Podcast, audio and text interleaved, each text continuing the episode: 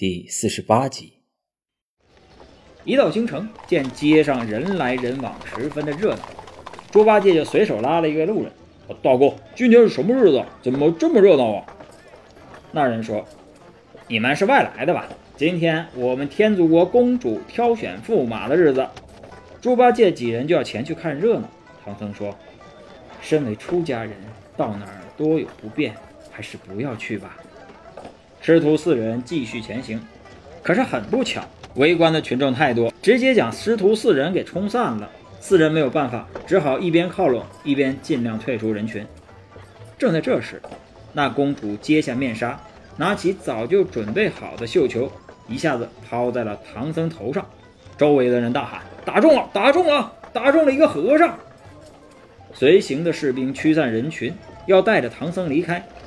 唐僧急忙回身寻找悟空，悟空冲着师傅大喊：“师傅，你且先跟他们去吧，俺老孙自有办法，一会儿就来救你。”唐僧没办法，只好跟着那些士兵走了。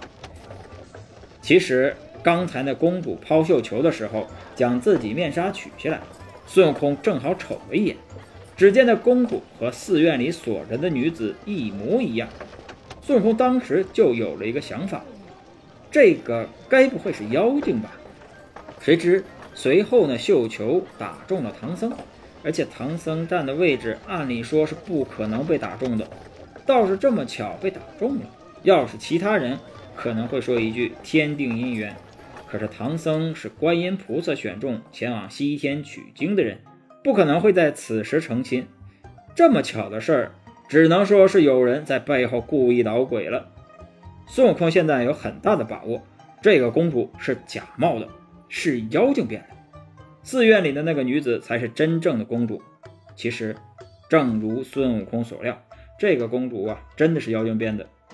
他算准唐僧这个时候要经过天竺国，就是妖法把真公主刮走，自己变成公主，又请国王让他亲自挑选驸马，他专门就是等唐僧来的。唐僧被侍卫带到宫中，国王见是一个和尚，就很不高兴，问道：“您是哪里来的和尚？怎么偏偏打中了你呀？”唐僧连忙向国王讲：“贫僧是东土大唐皇帝派往雷音寺取经的和尚，贫僧是出家人，不敢高攀金枝玉叶，望陛下保换官文，好让贫僧早赴灵山。”国王听了很高兴，忙让大臣取来官文。那妖精一见这种情况就很焦急，自己布这个局已经好久了，不能毁了，急忙跪下磕头说：“父王，女儿有誓言在先，现在不管他是什么人，都只能说是天意，怎么能随便改呢？”国王听了觉得有道理，那妖怪又使了迷魂计，迷惑了国王，国王一时糊涂。觉得唐僧一表人才，又是从大国而来，虽然说是前要去西天取经，但取了经还俗就是了。而且他能走这么远的路，说明他是一个意志坚定的人。他一路走来见多识广，肯定是个优秀的后生。国王越想越觉得唐僧不错啊，自己刚才险些铸成了大错，坏了这么好的一段姻缘。随后，国王对唐僧说：“好，不愧是中华人物。”果然一表人才啊！我这女儿年方二十，容貌清秀，你们两人呢，果然般配呀！而且你远道而来，路过此地，正好被公主选中，哈哈，只能说你们是千里姻缘一线牵呐！哈哈哈。唐僧不肯答应，请国王放他去西天取经。那边公主又说这是天定的缘分，就是不松口，非要和唐僧成亲。国王非常疼爱自己的女儿，见自己女儿心意已定，就强制唐僧和公主成亲。最后，国王还下令让人在后院里摆宴给唐僧接风。唐僧急忙推辞：“陛下，万万使不得呀！贫僧是出家人，不会成亲。”国王很生气，对唐僧说：“你要是再提取经两个字，马上推出去斩首。”唐僧没有办法。这时，他忽然想起了女儿国的事情。当时孙悟空就是让他假意答应那个女王，哄骗他给倒换了通关文牒，等关文换好之后自己再离开的。于是只好假装答应国王，对国王说：“我有三个徒弟在客店，请陛下让他们进宫倒换文牒，让他们早日到西天取经。”国王答应了，并立即传旨召见孙悟空他们。公主见唐僧答应了成亲的事儿，就退下了。孙悟空他们刚到客店，正和八戒等人讲唐僧被选驸马的绣球打中的事。国王派的人就到了，把孙悟空他们请进宫中。悟空、八戒和沙和尚来到了大殿，见了国王，站在那儿不肯下跪。孙悟空见师傅站在一边，不满地说。陛下轻慢贵客，既然将公主许配给了我师傅，为什么让他站在这里呀？我师傅也是大唐皇帝的玉帝，许多国家待他为上宾，怎么到了你这里就站着喽？猪八戒和沙和尚也表示不满，几人说着就要前去和国王理论。国王在孙悟空师兄弟三人进来的时候，却被吓了一跳，这几个人也太吓人了，一个毛脸尖嘴。一个肥头大耳，一个凶神恶煞。国王又见几个人要来找自己的麻烦，吓得慌忙请唐僧上座。这时有官员奏报国王：本月十二日为良辰吉日，国王大喜，决定三天后为公主完婚。公主回到自己的住处，心中很是不满。虽然唐僧答应亲事，可谁都能看出来，他答应的很勉强啊。而且孙悟空三人也来了，时间一长，谁也说不准会出什么变故。公主下了决心，一定不能放了唐僧，说什么都得把唐僧弄到手。忽然，公主有了一个好主意，她叫来自己的贴身侍女，让她去大殿上请自己的父王过来一趟。那侍女到了大殿，对国王说：“公主找他。”国王正在害怕呀，不知道该怎么和孙悟空几人说话。正好借着这个机会说：“啊，寡人失陪，你们师徒四人远道而来，一路风尘仆仆，辛苦了啊！快去歇息吧。”又给他们安排好住处，就找自己女儿去了。那公主见了国王，一味的撒娇，询问自己的婚期。国王说：“婚期就定在三天之后。”公主不同意。国王说：“怎么嫌太晚？那就两天之后，怎么样啊？”公主还是不答应。国王说：“那一天之后。”公主不理他。最后，国王说：“明天。”公主很开心地转过头，可谁知国王接着说：“明天恐怕不行，时间太紧。”最后，两个人商量了好半天，国王才同意第二天办婚礼。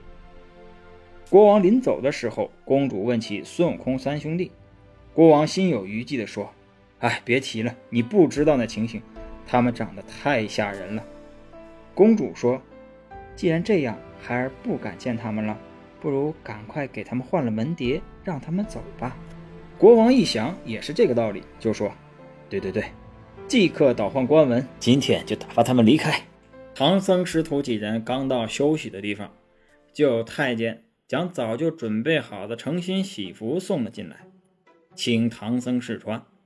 唐僧死活不穿呢，悟空、八戒几个人就翻看着仆人送进来的衣服，八戒还一直劝唐僧穿上试试，惹恼了唐僧。唐僧就叫孙悟空打猪八戒二十棍，孙悟空就意思意思打了他几下。唐僧烦恼了半天，不知怎么办，就问孙悟空，还说如果孙悟空不帮他，就念紧箍咒。孙悟空一听就赶紧求饶啊，说自己有了办法。正要说给唐僧听，只见殿外转进来一个人，说：“圣旨下，国王召见圣僧及三位徒弟前去大殿，国王要发放通关门牒。”唐僧师徒很高兴，相视而笑。到了大殿，国王也不多说废话了，直接拿出玉玺，在官文上盖了印。孙悟空一把将文牒拿来收好，国王又命取来黄金十两，白银二十锭送给他们。这是盘缠，你们三个即刻启程。等你们取经回来，还有重礼。唐僧不想收，孙悟空师兄弟三人却直接道谢，快手快脚的将金银收好。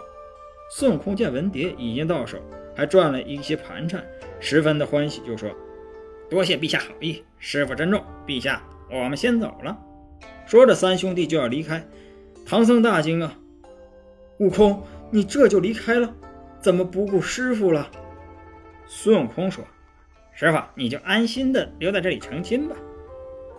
等我们取完真经回来，再来接你。”唐僧忙拉住孙悟空的手，孙悟空向他使了个眼色，说：“师傅放心，我们一定会取来真经的。”唐僧有些疑惑，眼巴巴地看着孙悟空他们出了宫门。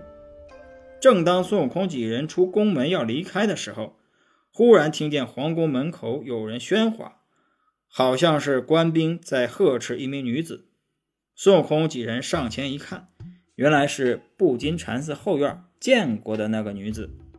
不知怎的，她竟然到了皇宫门口，哭闹着说自己是公主，要进去见国王。可是守门的官兵不相信呢，还要驱赶她。你这女子竟敢擅闯宫门，假冒公主！公主刚刚选了驸马回到宫中，不追究你假冒公主的过错，已经是大恩了，还不快滚！那公主见没有人相信自己，只好落寞的离开。孙悟空想起那宫中公主的面貌，心想这其中一定有缘故。他对猪八戒和沙和尚说。